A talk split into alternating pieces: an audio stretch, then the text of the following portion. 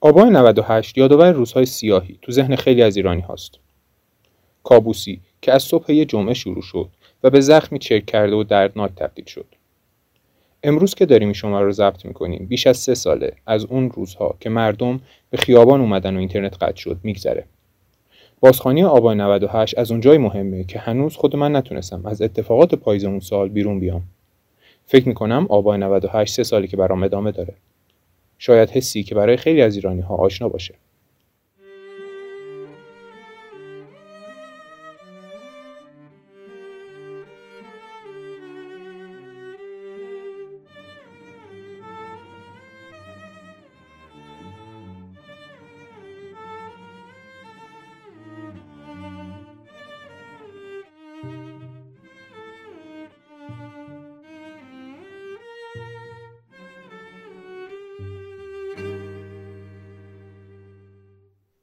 توی این شماره از رادیو رها به سراغ آتش خاموش گزارش و اعتراضات آبان 98 رفتیم.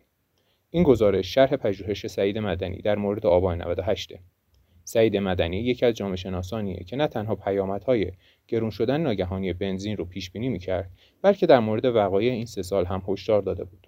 و الان داره محکومیت نه ساله خودش رو در زندان اوین میگذرونه. اما دقیقا سعید مدنی در این گزارش چی گفته بود؟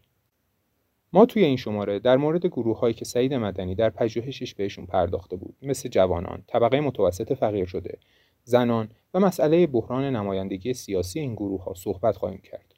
از حسام سلامت پژوهشگر اجتماعی هم خواستیم برامون بیشتر در مورد خیابان و نقشش در حافظه جمعی ما و حضور گروه های مختلف جامعه در اعتراضات آبان 98 بگه.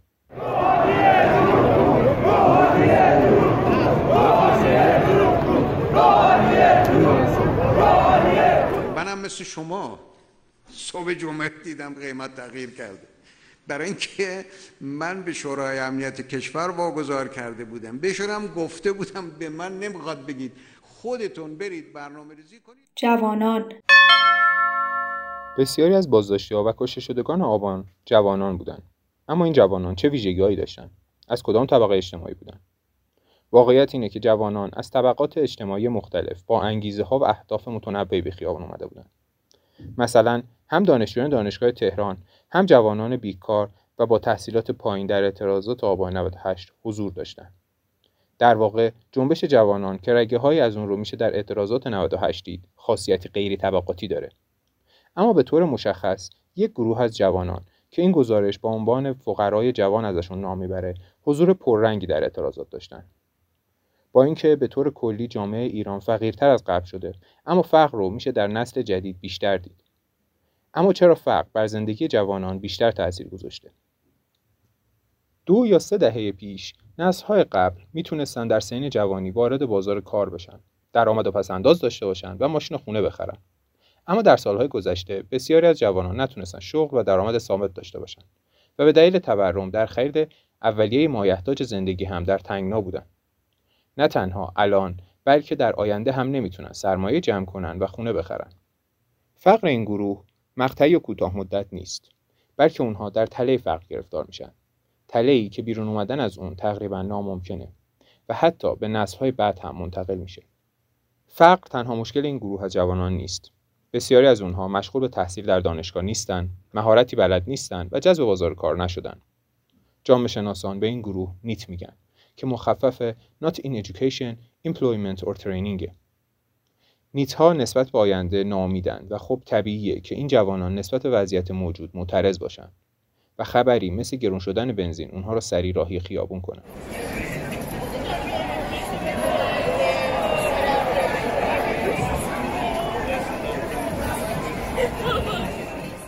اما خیابان چگونه به جوانان پیوند می‌خوره؟ صدای حسام سلامت رو میشنوید که اواخر فروردین 1402 مهمان رادیو رها شد.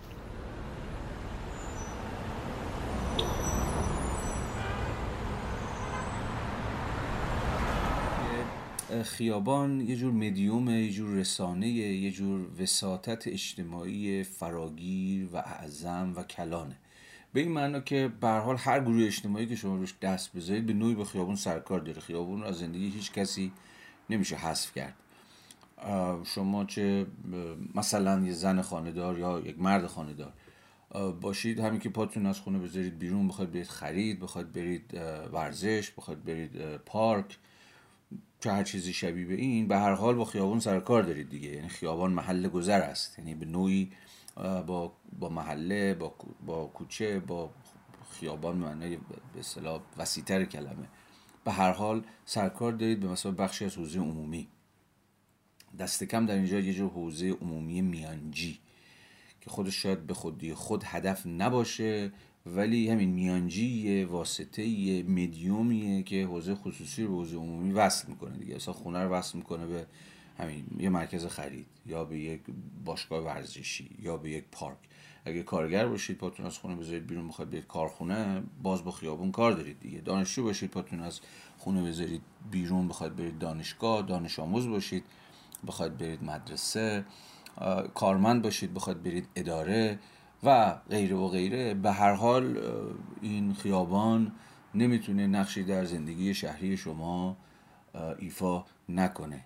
پس به یه معنایی خیابان فراگیرترین و گستره ترین مدیوم اجتماعیه که همه ما به نوعی تجربهش می‌کنیم.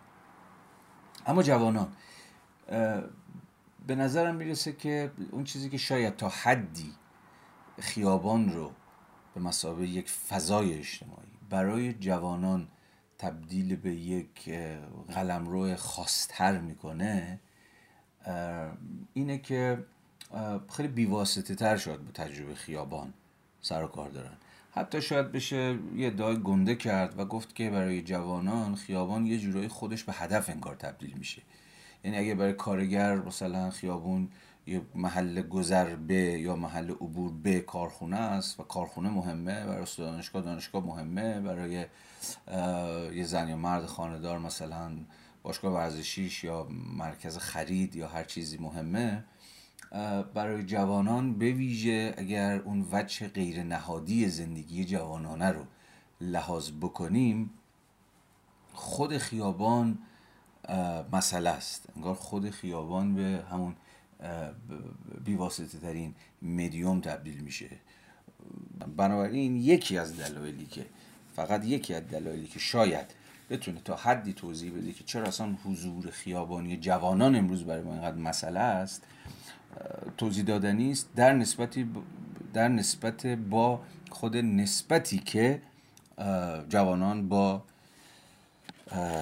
خیابان به مسابه مدیوم بیواسطه زندگی اجتماعی داشتن در سالهای اخیر و بعد از این هم حتما همین خواهد بود. به زبان ساده تر در یک جمله جوانان جز خیابان جایی برای بیان صدای خودشون ندارن. نه در دل زندگی روزمره که ظاهرا لحظه سیاست نیست فقط لحظه زندگی و والا چه می‌دونم اشغال و گذران امور خیابان میلیون هاست برای اینکه خودی نشان بدن. و چه در لحظه های سیاست یعنی جاهایی که صدای اعتراض بالا می‌گیره صدای مطالبه بالا می‌گیره باز هم خیابان برای جوانان شاید تنها مجرایی باشه که می‌تونن به نوعی خود ابرازی کنن خودشون رو به بیان در بیارن و خب به یه معنای خودشون رو رویت پذیر بکنن خیابان خیابان در حافظه جمعی ما ایرانیان فقط در آبان 98 خلاصه نشده. خیابان در تاریخ سیاسی ایران و برای گروه های مختلف مهم بوده و هست. اما علت این مسئله چیه؟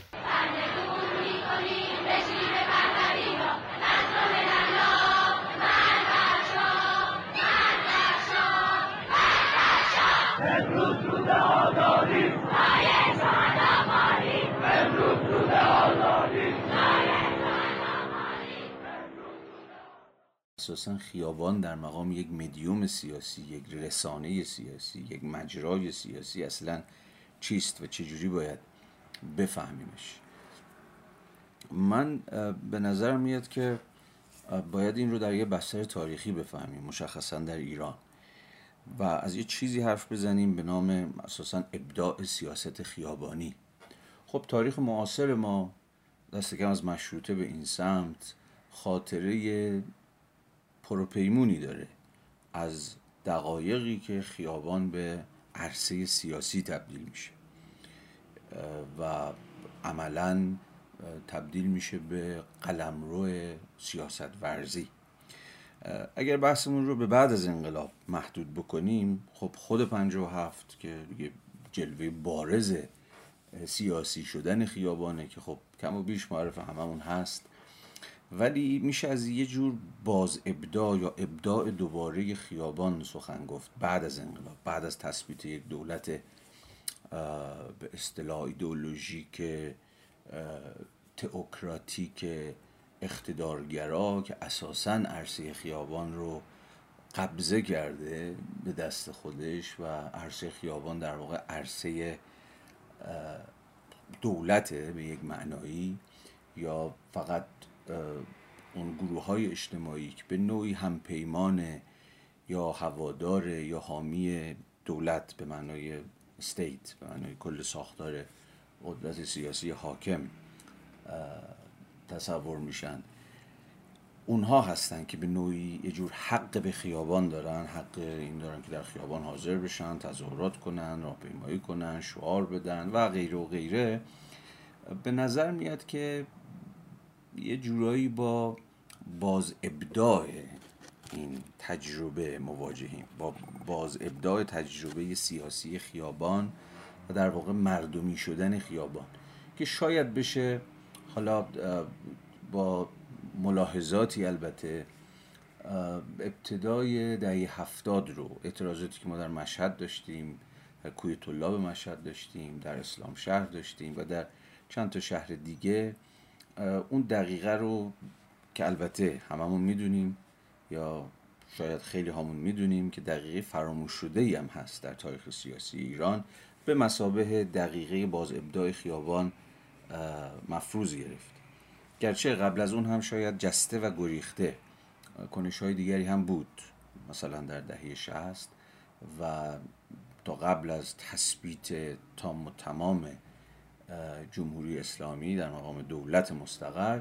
ولی اوایل دهه هفتاد سالهای هفتاد و یک دو که چنان تجربی در مشهد و اسلام شهر و اینها اتفاق افتاد که جور جنبش در واقع توهیدستان شهری بود به صورت مشخص توهیدستان شهری فقرای شهری که البته هیچ وقت بازنمایی پیدا نکرد وارد حافظه تاریخی ما نشد. ولی خب از ابتدای دهه هفتاد که بگذریم سال هفتاد و هشت ماجرای کوی دانشگاه شاید علنی ترین دقیقه تاریخی ایران معاصر در دوره جمهوری اسلامی باشه که خب دوباره شما شاهد سیاسی شدن خیابانید یا به تعبیری صدایی از خیابان میشنوید که صدای دولت نیست. در واقع یک صدای ضد هژمونیکه.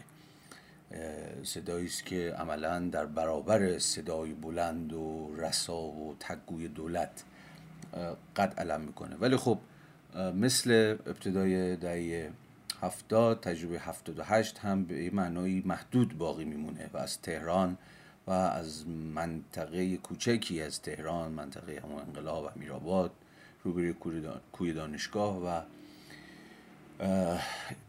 این بازه جغرافیایی فراتر نمیره. شما در خیابان می‌توانید صدای به قول دولتی ها ضد انقلاب رو هم بشنوید که در واقع به یک معنای صدای مردمه.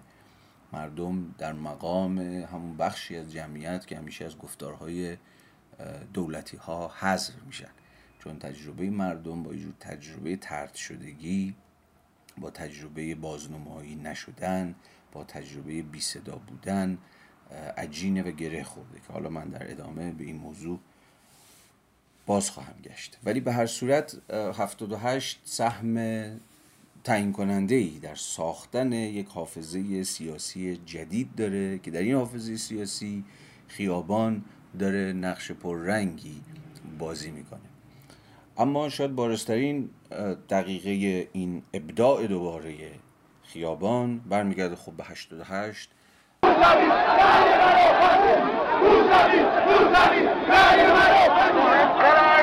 افراد مهمتر از موسوی یا دیگری احترام به مردم است مردم احترام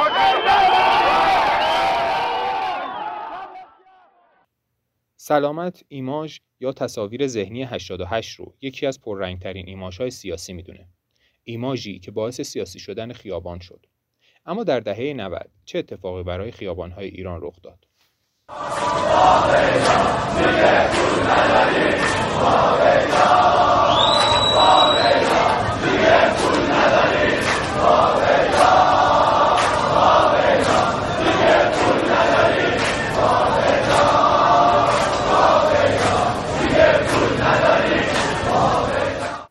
وارد دهه 90 که بشیم در واقع تا سال 96 دیماه 96 خب باید صبر کنیم که دوباره به این معنا خیابان عرصه ظهور و بروز مردم بشه به معنای دقیق کلمه. البته در این فاصله شما همچنان خیابان رو به مسابقه یک مدیوم سیاسی فعال دارید. گروه های مختلف اجتماعی طبقات مختلف اجتماعی بعضی وقتا زنان تا حدی دانشجویان بیشتر کارگران بازنشستگان مالباختگان و گروه های بسیار متنوع اجتماعی در این برهه به شکل مقطعی به شکل محدود در جغرافیه های تعیین تا حدی تعیین شده می‌خواستم بگم ولی کلمه درستی نیست. همون جغرافیه های محدود شاید تعبیر خوبی باشه. در جغرافیه های محدود دارن از خیابان به نوعی استفاده سیاسی می‌کنن. حالا جلوی مجلس می‌خواد باشه جلوی فران وزارت خونه یا بهمان نهاد مالی می‌خواد باشه یا در برخی از شهرها و غیره و غیره. اما باز 96 که خیابان رو به شکل خیلی فراگیر و به شکل وسیع به همراه شبکه از اتصالات بین منطقه‌ای و بین شهری و بین محلی دوباره فعال می‌کنه و بسیار دقیقه تعیین کننده هم هست دیگه. به ویژه از حیث باز حالا محتوای سیاسی به هر صورت عمده تجربه که ما از حضور خیابانی داریم از حضور سیاسی در خیابان داریم این که این حضور به سرعت به دلیل واکنش هایی که حاکمیت نشون میده تبدیل به یه جور جنگ شهری میشه. و خب 98 بارسترین جلوه تبدیل خیابان به میدان جنگه. میدان جنگی که آنچنان که می‌دونیم هزینه های انسانی بسیار بسیار تکان دهنده ای رو در حد فاجعه تاریخی ایجاد می‌کنه. صحبت ها و روایت ها بسیاره. هنوز ما هیچ گزارش مستندی از این قضیه نداریم ولی خب تا جایی که به نهادهای مستقل اجتماعی مربوط میشه سخن از 1500 نفر کشته است. که حتی فکر کردن بهش هم ترسناکی یا به تعبیری حتی تخیل این که بله می توانسته است 1500 نفر در یه هفته ده روز کشته بشه. خود اصلا این امکان تصورش هم تکان دهنده است. یعنی فارغ از اینکه ما مستنداتی داریم یا نداریم اینکه شما می‌تونید این عدد رو در واقع پیش بکشید و بخش بزرگی از جامعه اینو باور کنه به این معنی که بگه بله می‌تونست این اتفاق بیفته. از حاکمیت برمیاد که دست به چنین جنایتی زده باشه. خود این به نظرم میاد که به قدر کافی گویای وضعیتی است که ما داریم تجربه می‌کنیم. اما به هر حال از این موضوع هم که بگذریم 98 به هر حال تجربه این حضور خیابانی رو یک گام دیگه به پیش می‌بره و تجربه 6 7 ماه گذشته از شهریور 401 تا همین اواخر تا همین امروز هم که من دارم با شما صحبت می‌کنم که سال جدیده و جامعه به این نوعی هنوز شاید از خواب نوروزیش بیدار نشده باشه. شما باز هم پر روز اگر نه هر چند روز در میون خبرهایی میشنوید از التهابی که خیابان در شهرهای مختلف از سقز گرفته تا تهران تا ساهدان و دیگر شهرها داره به شکلهای مختلفی تجربه می‌کنه.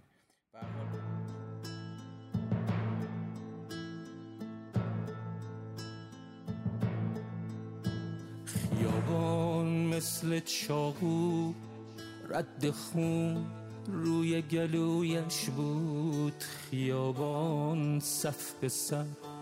نامرد و دشمن روبرویش بود تن مادر سپر بود و دل دختر که می ترسید شهیدان از خجالت پشتشان در گور می لرزی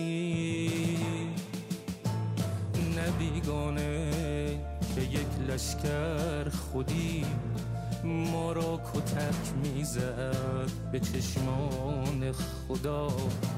فواره های خون شتک می‌زد به سوی هم در آغوش خیابان. گریه می کردیم به آرامی ولی بر شانه هم تکیه می کردیم بنابراین اون چیزی که فکر می‌کنم باید بهش عنایت داشت و توجه کرد اینکه چرا خیابان مهمه؟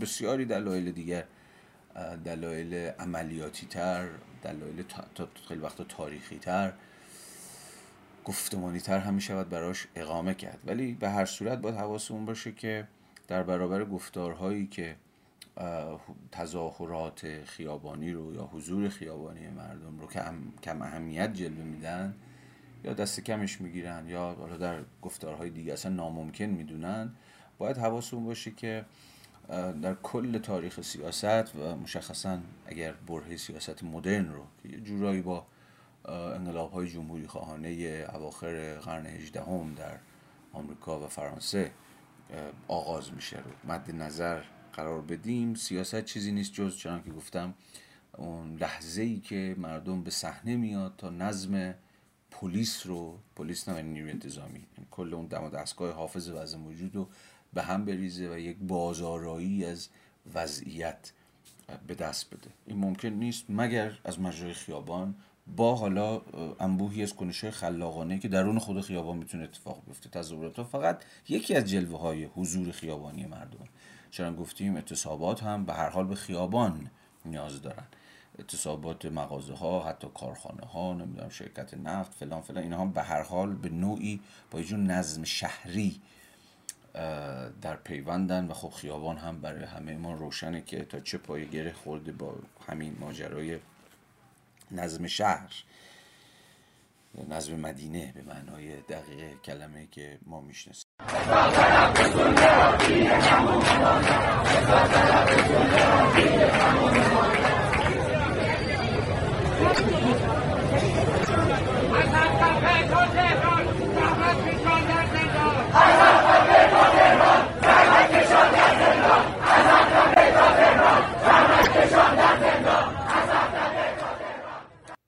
با این توضیحات آیا مردم می‌تونن حق خودشون رو از خیابان بگیرند؟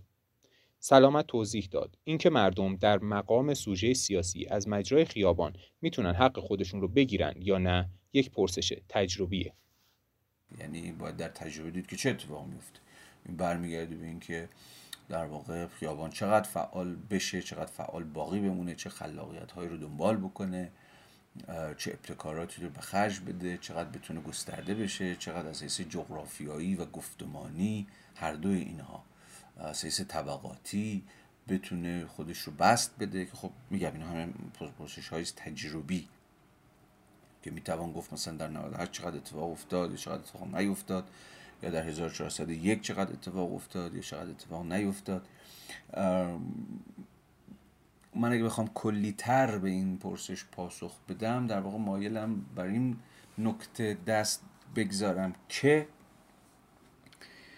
هر شکلی از تحول سیاسی مؤثر چه بخواد در هیئت مثلا پاره اصلاحگری ها باشه مثلا تغییر قانون یا عوض شدن یک سیاست گذاری چه بخواد در سطح کلانتر تحولات انقلابی باشه نمی‌تونه از مجرای خیابان عبور نکنه.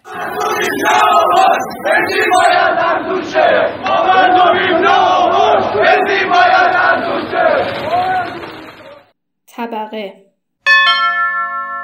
مردمی که در آبان 98 در خیابان حضور داشتند از چه طبقه بودند؟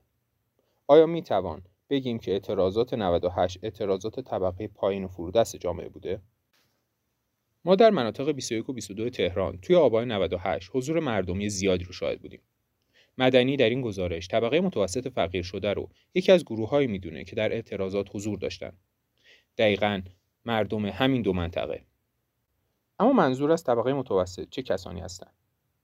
جامعه شناسان افراد جامعه رو بر اساس دسترسیشون به سرمایه و حقوق و امکانات رفاهی به سه گروه کلی تقسیم می‌کنن. طبقه بالا و سرمایهدار طبقه سرمایهدار تجار و کارخونه داران هستند. اونها نیروی کار و تولید رو در اختیار دارند و از طریق سرمایه گذاری سرمایهشون پول در میارن. یه طبقه دیگه طبقه کارگره. کارگران برای طبقه سرمایهدار کار می‌کنن و از طریق کار کردن زندگیشون رو میچرخونن. حقوقشون پایینه و دسترسیشون به بهداشت و رفاه کمه. بین این دو طبقه طبقه دیگری هم هست که ثروت و رفاهش در سطح بالایی نیست اما کم هم نیست. می‌تونه زندگی در سطح معمول داشته باشه. طبقه متوسط به آموزش و بهداشت دسترسی داره و همین باعث میشه سبک زندگیش با طبقه کارگر متفاوت باشه. اما طبقه متوسط در ایران چگونه شکل گرفت؟ رشد طبقه متوسط در ایران و کشورهای شبیه به ایران با سرمایه گذاری پول نفت بر آموزش و بهداشت شکل گرفت. طبقه متوسط در دهه 60 و 70 رشد زیادی داشت. روندی که از دهه 50 شروع شده بود و حدوداً تا آخر دهه 80 هم ادامه داشت. اما در سالهای اخیر کم کم به دلیل تورم سرسام‌آور و مشکلات معیشتی کوچک و کوچکتر شده. اتفاقی که با عنوان سقوط طبقه متوسط ازش نام می‌برن. در واقع جمعیت که قبلا تونسته بود وارد دانشگاه بشن، جذب نیروی کار بشن، در دهه 90 با مشکلات اقتصادی روبرو شدن. برخی از این افراد که دیگه توان پرداخت اجاره خونه در محله های مرکزی پایتخت رو نداشتند به مناطق دور از مرکز شهر مهاجرت کردند تا از پس دیگر هزینه‌های زندگی هم بر بیان. بخش زیادی از جمعیت منطقه 21 تهران این گونه شکل گرفت. اما چی شد که طبقه متوسط هم به اعتراضات آبان 98 پیوست؟ ادعای این گزارش اینه که طبقه متوسط تضعیف شده، رفتارهای رادیکالی داره و خواهان تغییره. اونها در قالب جنبش جوانان، جنبش زنان و حتی اعتراضات مناطق حاشیه نشین در آبان 98 حضور داشتند. به دلیل اینکه احساس کردند با افزایش قیمت بنزین بیشتر درگیر مشکلات اقتصادی میشن و به دهک پایینتری سقوط می‌کنن. بنابراین میشه گفت آبان نقطه تلاقی توحیدستان و طبقه متوسط بود. اگر در اعتراضات 88 طبقه متوسط حضور پررنگتری داشت، در اعتراضات 98 هم طبقه پایین و هم طبقه متوسط حضور داشتند و از این نظر این اعتراضات با اعتراضات قبل از خودش تفاوت اساسی داشت. البته سلامت معتقده نباید این موضوع رو به عنوان طبقه متوسطی بودن آبان 98 دونست و تحلیل طبقاتی کرد. این بحث رو به نظرم با بسیار بسیار با احتیاط پیش برد به این دلیل ساده که خب اساسا ما خیلی اطلاعات آماری موثقی که بتوان اتکای اون یک تحلیل طبقاتی رو پیش برد نداریم و رو هوا نمیشه حرف زد دیگه باید وقتی می‌خوایم از یه مفهوم مشخصی مثل طبقه حرف بزنیم حالا نه اینکه طبقه یه خط کشی خیلی سفت و سخت داره و اگه ما عدد و رقم داشته باشیم دقیقا می‌تونیم بگیم که مثلا فلان طبقه بوده است یا نبوده است. یعنی اطلاعات آماری هم باز اگه تو دست و بالمون باشه احتیاج به چارچوب نظری داریم که خود این اطلاعات آماری رو هم برامون تفسیر بکنه. ولی به هر صورت می‌خوام بگم که این احتیاط باید گوشه ذهنمون باشه. اگر قرار باشه که یک اعتراض اجتماعی رو مثل تجربه 98 رو یا 401 رو یا 96 رو یا هر تجربه که مد نظر شماست از چشمانداز تحلیل طبقاتی ببینیم چه در واقع کدهایی چه فاکتورهایی احتمالا ممکنه که بتونن به ما یک نشانه ای بدن یا در واقع ترکیبی از نشانه ها در اختیار ما بذارن که بتونیم بگیم که مثلا این اعتراضات اجتماعی اساس طبقاتی چه شکلیه؟ یعنی چه طبقاتی پاشون وسط؟ به نظر میاد که سه تا رکن دست کم سه تا معلفه سه تا در واقع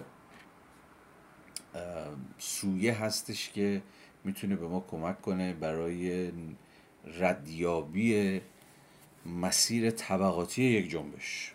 چه اول شعارها و گفتمان هاست. در واقع شعارهایی که مردم میدن و گفتمانی که که خب خود شعارها هم در اون گفتمان ها در واقع معنی دار میشن. از یک جنبش از یک اعتراض اجتماعی به گوش می‌رسه از چه جنسیه. از راه تحلیل شعارها و تحلیل گفتمانها شاید تا یه حدی بشه تصوری پیدا کرد تا حدی تصوری پیدا کرد از اینکه خب از لحاظ طبقاتی مثلا این جنبش احتمالا پایگاهش چیه؟ یا به چه پایگاه های طبقاتی نزدیک تره با این حال همونطور که می‌دونیم خیلی از شعارها می‌تونن طبقاتی یا بین طبقاتی باشن. مثلا زن زندگی آزادی مثلا فرض بکنید. خب شعار نیستش که بشه به طبقه خاصی منحصرش کرد. شما در تهران هم میشنویدش در مثلا زاهدان هم میشنویدش. در سقز هم میشنویدش و الاخر مثلا در شهرهای مختلف. یا در مرکز شهر تهران هم میشنویدش. مثلا تو نارمک و هفت حوز و جاهای دیگه هم ممکنه که به گوشتون برسه. و حالا هر یک از شعارها رو میشه تحلیل کرد ولی اینجا محل بحث نیست. ولی به هر صورت یه رکن تعیین کننده خیلی وقتا می‌تونه همین شعارها و گفتمانها باشه. که یه جایی مثلا شنیدید شعار نان کار آزادیه می‌تونید حدس بزنید که خب احتمالا این شعار به طبقات کارگری تر به احتمال خیلی زیاد باید نزدیکتر باشه و به جریان های و گروه های سیاسی که خب مثلا یه جورایی به سیاست های چپگرایانه کارگری اینها نزدیکتر.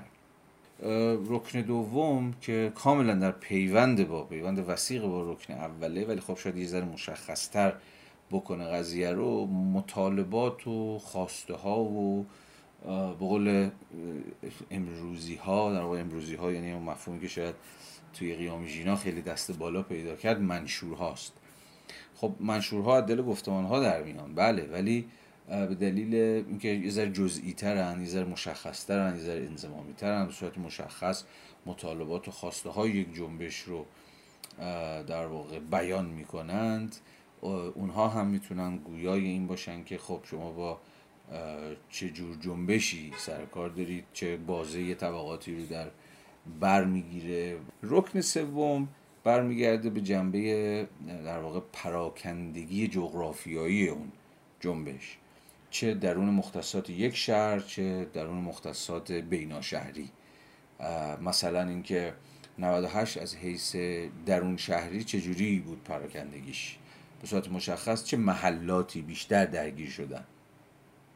خب این حرف کاملا پذیرفته ایه و تا حد زیادی هم جا افتاده و به نظر من میاد که بیراه نیست که 98 از حیث پراکندگی جغرافیایی درون شهری تهران اگر بخواد لحاظ بشه در واقع نمیشه اون رو یک جنبش طبقه متوسطی لحاظ کرد. به این اعتبار که اون مناطقی که چه عرفن و چه با گرایش های کم و بیش علمی تر به اصطلاح در شمار طبقات ببخشید محلات طبقه متوسط نشین فهمیده میشن خب نبودن در 98 یا خیلی کمرنگ بودن در 98 به حال اون خط معروف تهران که از شرق تهران تا غرب تهران این همون خیابان معروف انقلاب از اون طرف به آزادی از اون طرف به امام حسین و در واقع تهران پارس که تهران یه جورایی به نیمه شمالی جنوبی تقسیم می‌کنه. نیمه جنوبی که از حیث طبقاتی عموما به طبقات توهیدستر طبقات فرودستر از حیث اقتصادی اختصاص داره و اون نیمه بالای خط میدان انقلاب که به هر صورت طبقات متمولتر اقتصادی و اجتماعی رو شامل میشه. حالا با هزار یک البته استثناء و تبصره و اینجور حرفا که حالا یعنی خط سفت و سخت هم که نیستش که. ولی به هر حال یه حدی گویاست دیگه. یه تصور بسری حتی به شما میده. عمده اعتراضات خب به اون نیمه جنوبی منحصر می‌شد و از اون حتی بیشتر به نقاط حاشیه‌ای شهر تهران شهرکای اقماری تازه تأسیسی که در سالهای اخیر را افتاد. و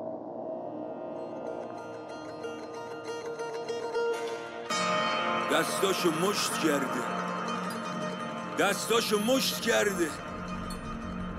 همه دار ندار بردن یه کویر مونده فقط و لب تشته همه آرزوهاشو کشتم ولی جنازه تحویل نگرفته. حتی بدون تحریم هم خوشبختی اصلا لمس نمیشه. انگار وطنش مستعمره است پشیزی واسه ملت خرج نمیشه. صبح و شب سگ دو می‌زنه آخر ماه باید قرض بگیره تو خیابون واسطاده که یه جوری حقشو پس بگیره زنان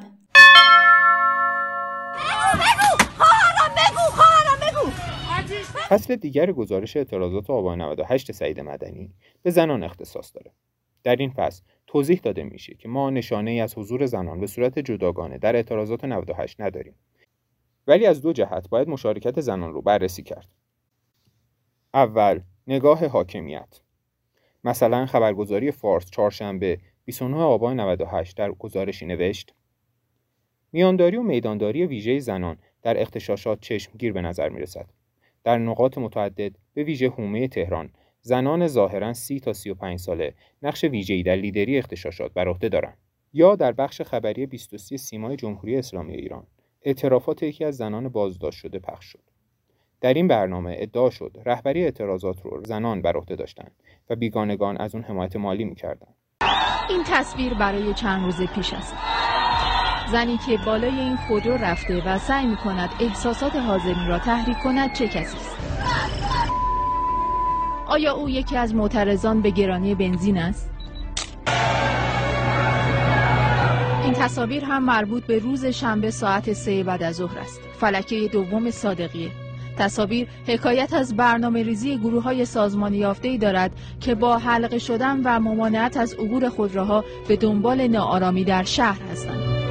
یا این تصویر روز شنبه ساعت دو بعد از ظهر میدان شوش نوع پوشش نشان از صحنه‌گردانی افراد غیرعادی برای ایجاد تنش در خیابانها را دارد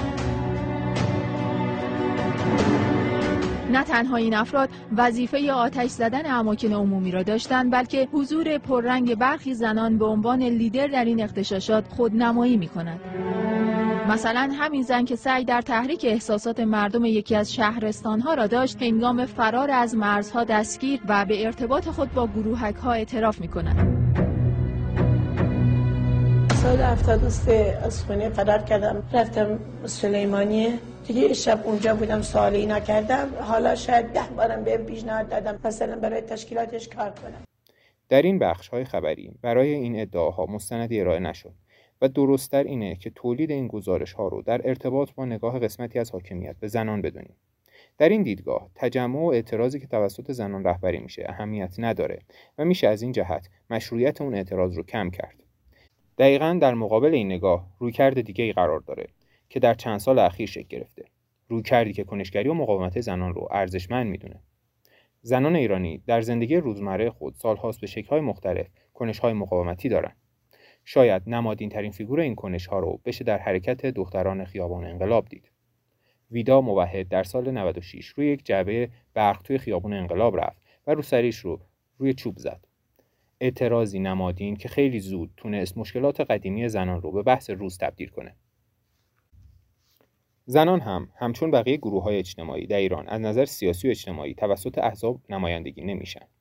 شاید در مواردی خاصه جوانان یا طبقه فرودست در بدنه احزاب و نهادهای حاکمیتی مورد توجه قرار گرفتند ولی زنان از ابتدای انقلاب توسط گروه های سیاسی حتی احزاب اپوزیسیون نیز نادیده گرفته شدند مثلا در مورد اجباری شدن حجاب حتی گروه های چپ هم با گروه های اسلامگرا هم صدا شدند این وضعیت باعث شد زنان به نوعی سیاست عملگرایانه رو پیگیری کنند و هر جا که می‌تونن مسائل خودشون رو مطرح کنن حتی در گام های کوچیک راه خودشون رو باز کنن در واقع زنان ایرانی سال هاست که منتظر روی کار اومدن احزابی که اونها رو نمایندگی کنند یا تغییر قوانین توسط قانونگذار نموندن.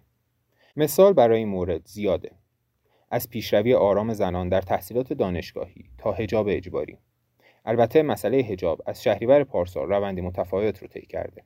به عبارت ساده تر شاید نشه زنان رو به طور جداگانه در اعتراضات 98 با مطالبات فمینیستی دید. ولی شجاعت و سراحت دختران خیابان انقلاب و دیگر کنشهای اعتراضی اونها در سالهای اخیر رو میشه به راحتی مشاهده کرد. برای دختری که آرزو داشت به سر بود برای زن زندگی آزادی.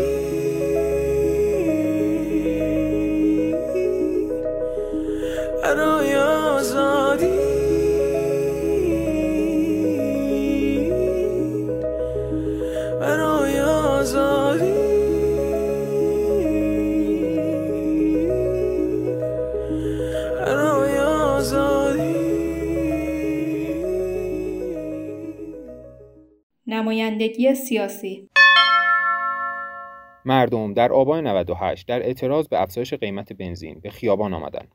اما علت اعتراضات تنها این خبر ناگهانی نبود. به نظر می‌رسه این خبر تنها جرقه‌ای برای فریاد مطالبات و دغدغه‌های انباش شده بود. سالهاست گروه های مختلف جامعه از زنان و جوانان تا کارگران و طبقه فرودست جایی در احزاب کشور ندارند. به گفته پژوهش سعید مدنی دچار بحران بیصدایی هستند. منظور از بیصدایی اینه که رسانه های کشور مشکلات و دغدغه های بخش عظیمی از مردم رو بازتاب نمیده.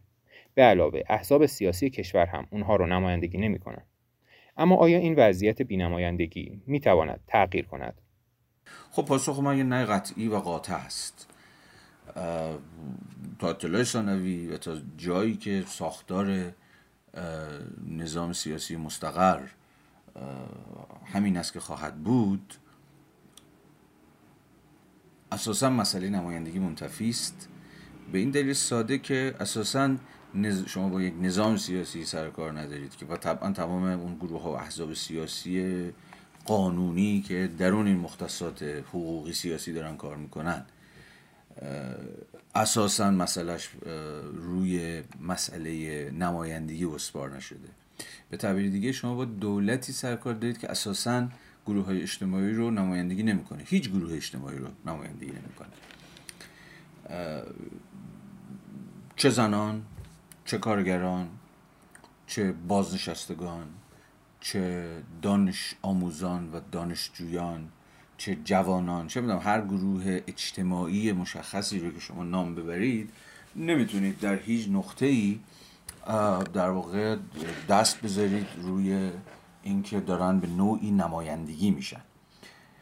بگذریم از بخشی از رتوریک یا پروپاگاندای سیاسی هیئت حاکمه که خب به حال لقلقه زبانش همیشه مردم نمی‌دونم مستضعفان کارگران عزیز بازنشستگان محترم دانش آموزان نمی‌دونم فلان دانشجویان بهمان و غیره و غیره بوده و خواهد بود.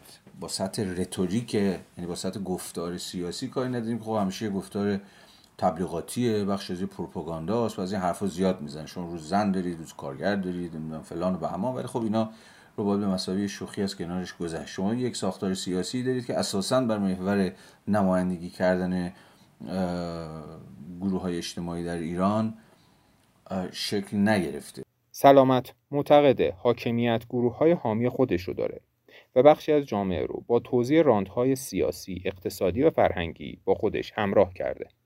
به حال نظام سیاسی مستقر تا جایی که تونسته از فرودستان هم به اتکای حالا پیوندهای ایدولوژیک و مذهبی که ممکنه باشون داشته باشه یا همون رانتهای سیاسی که ممکنه بهشون داده باشه یا توهم کسی بودن بهشون داده باشه یا هر چیزی و حال سعی کرده پامیانی هم دست پا بکنه ولی خب این سیاست هیچگاه سیاست فراگیری نبوده و هر چقدر که رفتیم جلوتر این به اصطلاح حامی پروری هم به یک معنای اقلیتی تر شده یا به تعبیر اولیگارشیک تر شده.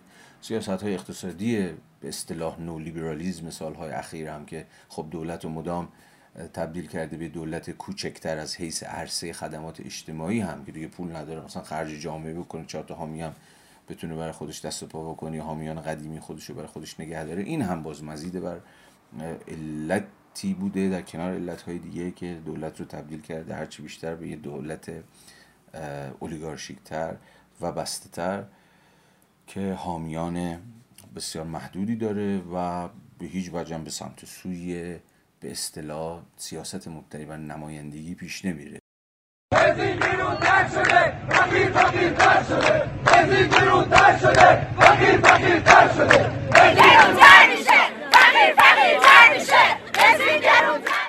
شعاری که شنیدین رو مردمی که آبان 98 به خیابون اومدن سر دادن.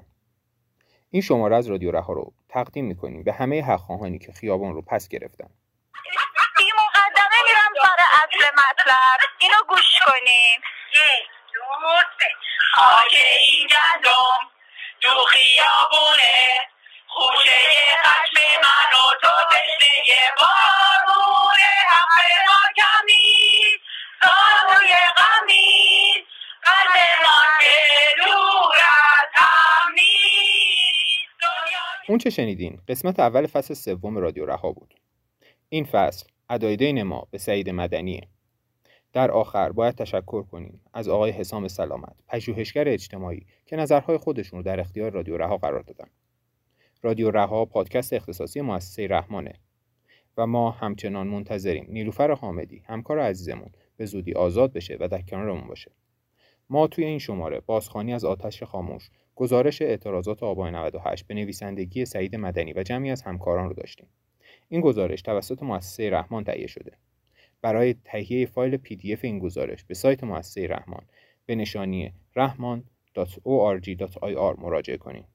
خوشحال میشیم نظرهاتون رو درباره این پادکست به ایمیل ما به نشانی رادیو رها 99 at gmail.com یا صفحه ما در اینستاگرام با ایدی رادیو رها 99 ارسال کنید. علاوه بر این صفحه مؤسسه رحمان در اینستاگرام به نشانی rahman.inst و توییتر با ایدی رحمان اینستیتوت. فعاله.